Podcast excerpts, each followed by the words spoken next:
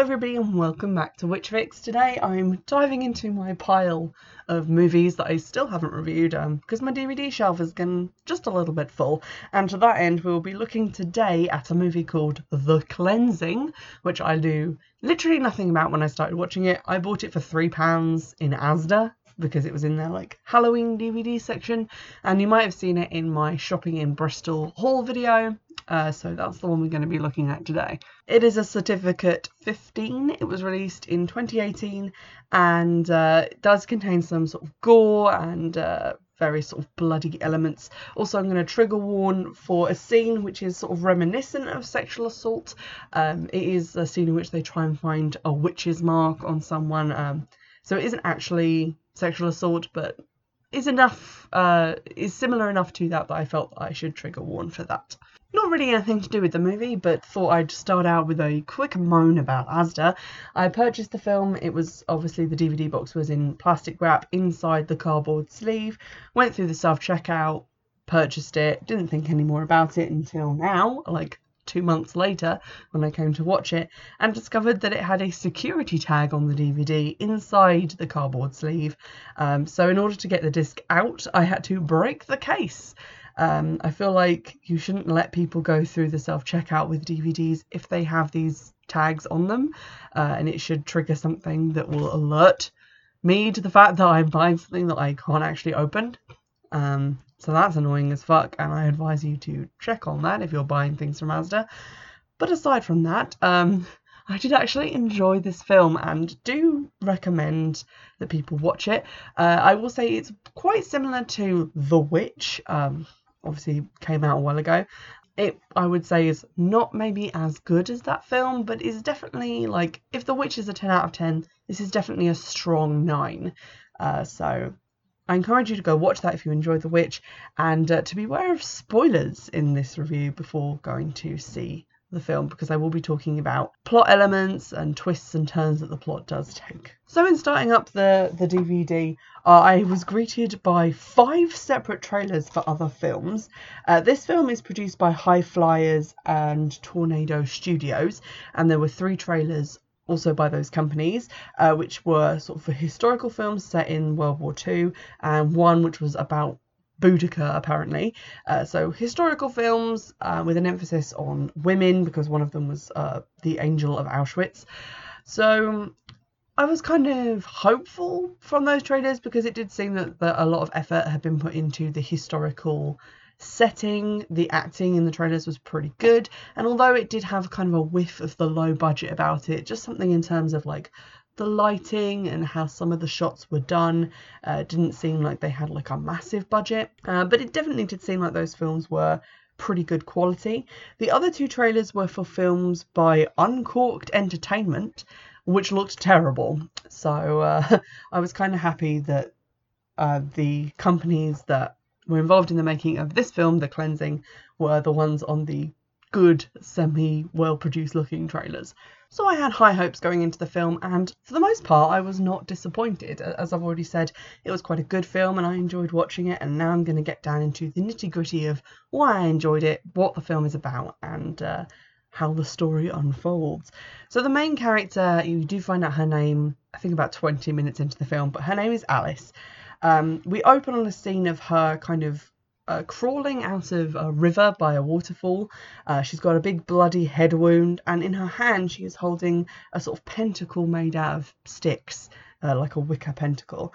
Um, so that's a little bit strange and concerning. And she then wanders further into the woods and then screams, but like no sound comes out. Uh, and then she wakes up as if from a dream. So, not entirely sure what that is about. And it does get explained later on in the film, but it was a nice way to open the film and, and give it some mystery uh, as to what is actually going on. Now, the back of the box talks about a plague and the fact that Alice is concealing her mum's illness from the village, and that when this is discovered, her mum is killed by a character called the Cleanser, and that then she is put on trial for witchcraft. And gratifyingly, this all does take place quite quickly uh, in the film. In the first sort of 20 minutes, we see the unfolding of all of the events described on the back of the box which I was really pleased about. Like, I was really worried that the whole film was going to be taken up by events that had already been given away on the box. But no, that does not happen. We see short scenes of her taking care of her mum, preparing home remedies, um, washing her bloody clothes in secret so as not to give away that her mum is, you know, coughing up blood because of the plague.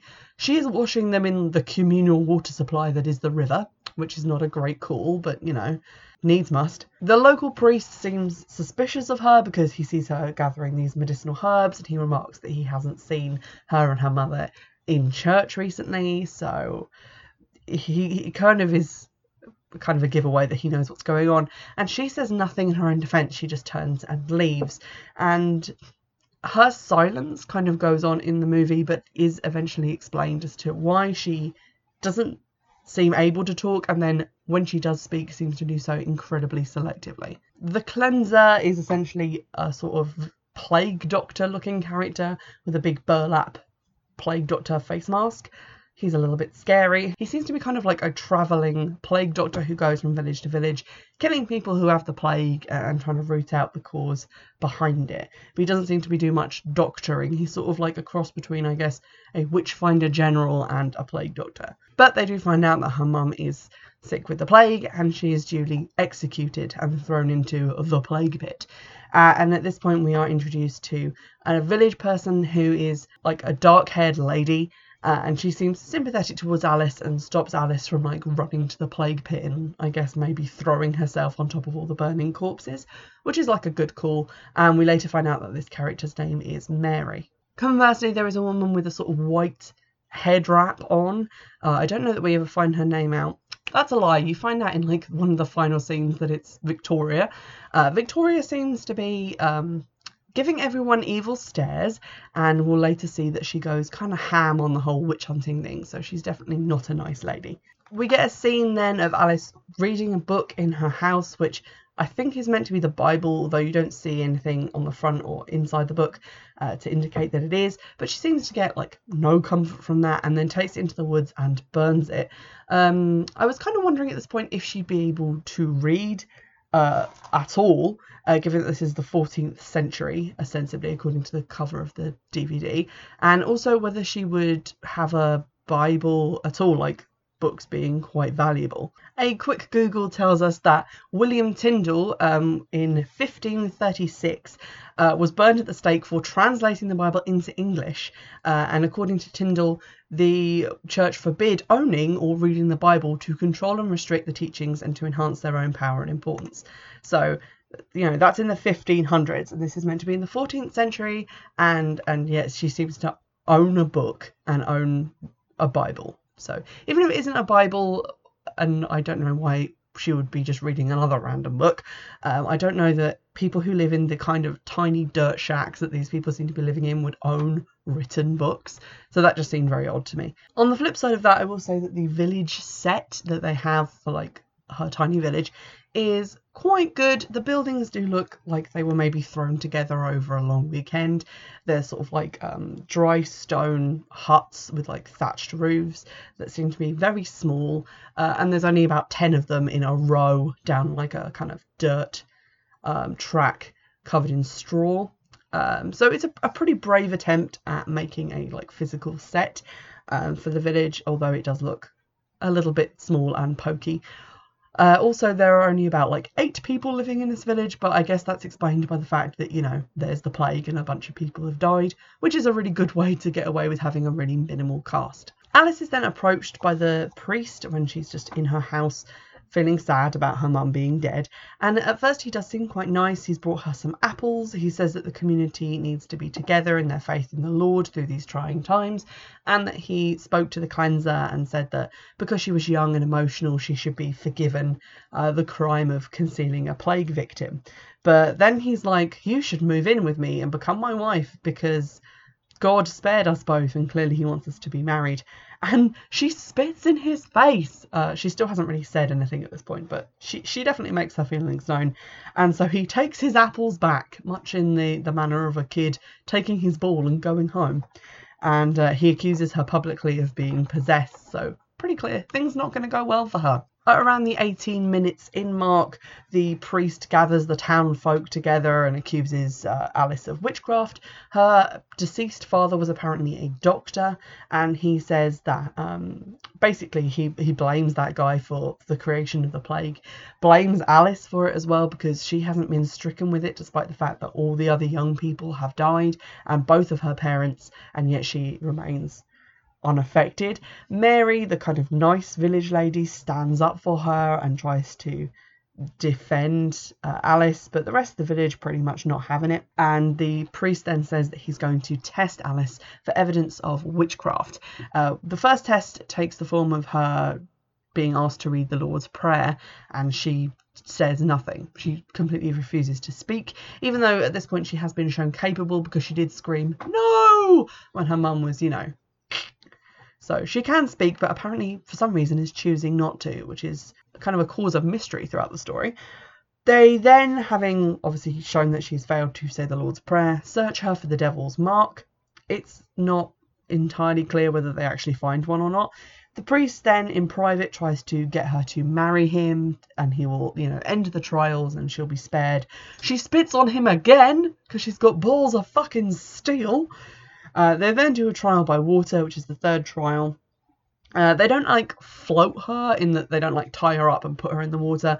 They also don't use a ducking stool. It's just two guys who just keep putting her head underwater and then yanking her out so she can be asked questions, which just seems like not a witch trial. It just seems like torture that you would normally do to someone, but there we go.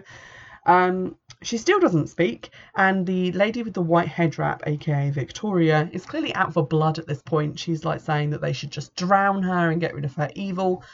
But the priest says no, she needs to confess first, and I think he's still kind of sweet on her. So he says that they're going to do trial by fire, which is the fourth trial. Uh, and this is 28 minutes in. Uh, basically, she has to hold onto a stone that's been heated in the fire and then after three days she will be checked for unnatural healing. Now, this is similar to a, a trial that happens in a, a, book that I've reviewed called The Raging Quiet, but in that story, it's flipped, and basically, you hold the hot thing, and then three days later, if the wound is festering, it shows that you are infected with evil and therefore a witch. So it seems like, you know, you're kind of damned if it's healed and damned if it's not. Alice pulls yet another fucking baller move at this point because the priest says, You have only to confess, and I will give you the Bible to hold instead of this hot, hot stone. And she just holds her hands out towards the guy who has the hot, hot stone. So he gives her the stone. And at this point, her hands are then like tied up, and she's put on a wooden cross in the, the town centre and left there for a bit. And then Mary comes to see her, which is kind of similar to the story of the crucifixion, obviously, because, you know, she's on a cross suffering and someone called Mary has come to see her. And I kind of enjoyed that parallel. Uh, Mary apologizes and says that um, she didn't want it to go this far, and if she had known that it would escalate this quickly, she would have, you know, put up more resistant. And then Alice finally speaks and says that she's not a devil, and she tells Mary to let her down and then Mary unties her so she can run away. So as you can see, half an hour into the 90 minute movie, basically everything that happened on the cover has already occurred. Although the cover does make it seem like the cleanser is the one who puts her through these trials and does say that there are five trials where I only counted four. So a little bit of a hole there, but there we go. Alice runs off into the forest and is eventually sort of pursued by a, a sort of shadowy figure in the trees and then discovers a cottage with bone wind chimes, which seems cool, and is then unexpectedly chloroformed. She wakes up and there's a, a, random guy who I at first thought was some sort of friar because he's wearing a brown robe, but he just seems to be just a normal hermit man. I don't know that we ever find out his name, so I'm just going to refer to him as the hermit. Um, he tends to her hands and like seems to be healing them. He does chloroform her again because he says that she, you know, she's not ready to be awake. But then when she does wake up again, he apologizes for frightening her. He says that he has a lot he needs to protect in his house, which turns out to be his collection of stuff that he has amassed by traveling around the world as a trader. And he does offer her some stew in quite a funny moment because she comes out of the house like clutching this big knife and he's just sitting there with his back to her like, Do you want some stew? It's venison. We get a cut back to the villagers who have done a sort of search party to try and find Alice, but have been unsuccessful and are kind of happy that she's gone, so they're not going to look into it too hard, even though the priest kind of wants her to be found and brought back. The hermit, meanwhile, introduces Alice to some of the things that he has in his hut, including a root, which, when burned, the smoke produces visions, uh, and she has a vision of the cleanser stabbing her, which is concerning. Uh, he gets annoyed when she just randomly goes through some of his other stuff and she finds this pot of a very dangerous white powder, which he says was used in ship battles and that when it comes into contact with water is uh, kind of explosive and burns people, uh, as well as, you know, wood and other stuff that it's put in contact with. I couldn't really work out what this powder was meant to be. Uh, I did a quick Google and there are things that react with water, which are like sodium, lithium, potassium, various elements. Um, I thought maybe it was meant to be phosphorus, but you know, it's just a dangerous white powder. Let's just leave it at that. We get a little bit of backstory on the hermit who lost his daughter to the plague, uh, and he couldn't cure the plague, so um, he believes that it was sent by the devil because God couldn't create something that was this horribly cruel. So it seems that even though he knows about all these like foreign substances and things that he's brought back, he's still quite a credulous man and believes in the devil and God and all the rest of it. Uh, but they kind of form a relationship where he starts teaching her these things that he's learned about herbal healing and all these compounds that he's brought back with him. And because he's lost his daughter and she's lost his father, they kind of fall into a, a father daughter relationship and get together and, you know, bond in a montage. From this point on, this is going to get quite spoiler heavy. So if what I've told you so far has intrigued you to go and uh, watch this movie, and I do suggest that you do, go forth and watch it. Uh, and in the meantime, I'm going to sit here and, and, and tell you a little bit about the plot as it unfolds. A new character turns up. We also never find out his name, so I'm going to refer to him as the trader. He's a black guy. He just kind of stumbles into the camp looking for food. He has a brief tussle with the hermit, but Eventually, this is diffused by Alice just giving him some bread. Uh, we find out that he is a, a, trader from the east who lost his horse uh, when it bolted with all of his stuff on it, and he's hungry and alone and just generally pretty sorry for himself. The hermit is very interested in this guy leaving as soon as possible. He seems threatened by the presence of a stranger. So they let him stay there for the night, and then the hermit is like, okay, sure, go on, I'll give you a spare pair of trousers. It then becomes clear that the trader has the plague. They see that he has like the pock marks on him of the plague, uh, and the hermit kind of loses it and escorts him from the camp at knife point, uh, fearing that he will um, infect Alice. Although, straight after that, the hermit reveals to Alice that he is also suffering from the plague, and he says that she isn't to worry because if she was going to get it by now, she would have. So clearly she's immune. Uh, and he's upset because he's obviously he's going to die soon, but he wants her to face up to what she's running from before then, and he wants to help her do that. This midsection of the film is where it kind of lost a bit of momentum for me because there's a lot of quite repetitive scenes of just Alice and the hermit guy hanging out doing herbal medicine stuff, talking about their relative backstories, nothing really seems to be happening, but this at this point the action does kick up again for the final third of the movie. So I think the middle part was just a lull in the action while we allow their characters to develop. It also allows for some exploring of Alice's character, uh, why she doesn't speak, even though she has been shown on several occasions to be able to. Uh, she says sort of by mutely responding with nods and shaking of heads to the trader that she can speak, but she just chooses not to for various reasons. The hermit guy, in aid of helping her to face up to whatever it is she's running from, gets her to eat the hallucinogenic smoke root so that she can go on a kind of, I guess, vision quest. Uh, I'm not really clear on what to call it, but basically she, she's going to go to sleep and have some pretty wild dreams. We then get a cut back to the village. The priest, who is apparently shacked up with the evil headscarf lady, um, is then visited by the cleanser, and uh, he tells the cleanser obviously that they discovered a witch and that she then escaped. And the cleanser decides to track down Alice and tells the priest to deal with Mary, who they have locked up in a cell for obviously helping Alice escape. We then get basically via this Vision Quest experience Alice's backstory, and a lot of things about her suddenly become clear. She is in the woods, she sees a man who she identifies as her dad. He tells her it's time to stop running. And then we go back to the waterfall and her with her massive head wound and the wooden pentacle that she found uh, from the start of the film. And it's revealed that this is not a dream. This is something that happened to her when she was messing about on the rocks and she fell apparently and got injured. And when she goes to her dad, she says that she was rescued by a woman under the waterfall who pulled her out of the water and gave her the pentacle. And her dad freaks out, makes her burn it, tells her never to speak of this again, and says that she is now forbidden from leaving the village. Uh, at which point she yells at him and, in typical teenage fashion, says that she wishes he was dead and he then clutches his chest, coughs up blood, and dies on the floor. Pretty dramatic, and at this point, there's only 20 minutes left in the film, so a lot of stuff needs explaining and working out, and I'm still kind of hoping that she gets her revenge on the village.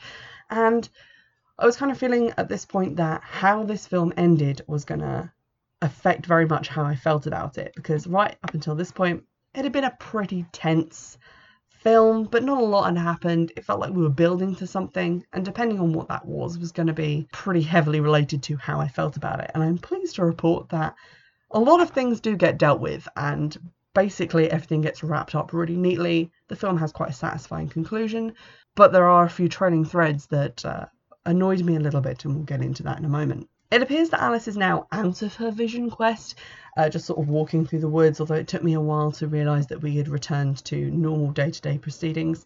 She finds a cave. Uh, I initially thought she'd gone to like a cave under the waterfall, but it's just a cave in the woods. And there she finds um, some evidence that someone's been living there and then discovers the body of the trader. And uh, apparently, she deduces from this that he has been murdered as opposed to dying from the plague, uh, which wasn't clear to me because it was quite a short shot we had of his body, but she does uh, mention this later that he has been murdered. Shortly after this, she is pursued by the cleanser, who appears to have found her somehow. Not clear on how big these woods are, but you know, it is explained how he managed to locate her. Um, she is chased back to the cottage where she eventually lights upon the white powder in the jar. She throws it on the cleanser and the dust makes him like cough and retch and he pulls off his mask to reveal, spoiler alert, that he is the hermit, which I kind of saw coming. I don't know from what point I saw it coming, but I think it was from when he turned up again and you could see his eyes behind the mask, which kind of led me to think that he was going to be revealed as being a person under there and not just this figure with a, a mask on, uh, and that therefore he would have to be someone we knew of. And I kind of put it together with the idea of the hermit obviously going back to where he lives and not being around all the time, and his pretty strong feelings about the plague. But it was still a pretty nice twist. He then calls her a witch and blames her for his daughter's death. Uh, and then she confronts him with the fact that he murdered the trader, obviously because the trader had the plague. So we've got some nice explanations coming here for the presence of the cleanser, the hermit's weird behaviour. We know why now that Alice is silent is because she believes that her words caused her father's death uh, and that somehow she had this power and caused the plague. But you know, it's pretty circumstantial evidence, and at this point, I was thinking, oh, it's uh, an unfortunate misunderstanding. She believes that she was responsible. He thinks that she's res- responsible, but basically, they both just have the wrong end of the stick. And then the film took a turn because in this confrontation, he tells her to lift the curse. She says that she can't, um, and then he goes to stab her, and she holds up her hand and says like, "Stop." And there's like a weird kind of sound effect on her voice that makes it sound deep and weird and he stops. So clearly something magical has happened and it's not the fact that you know she just unfortunately said that she wished her dad was dead and then he died of the plague right in front of her.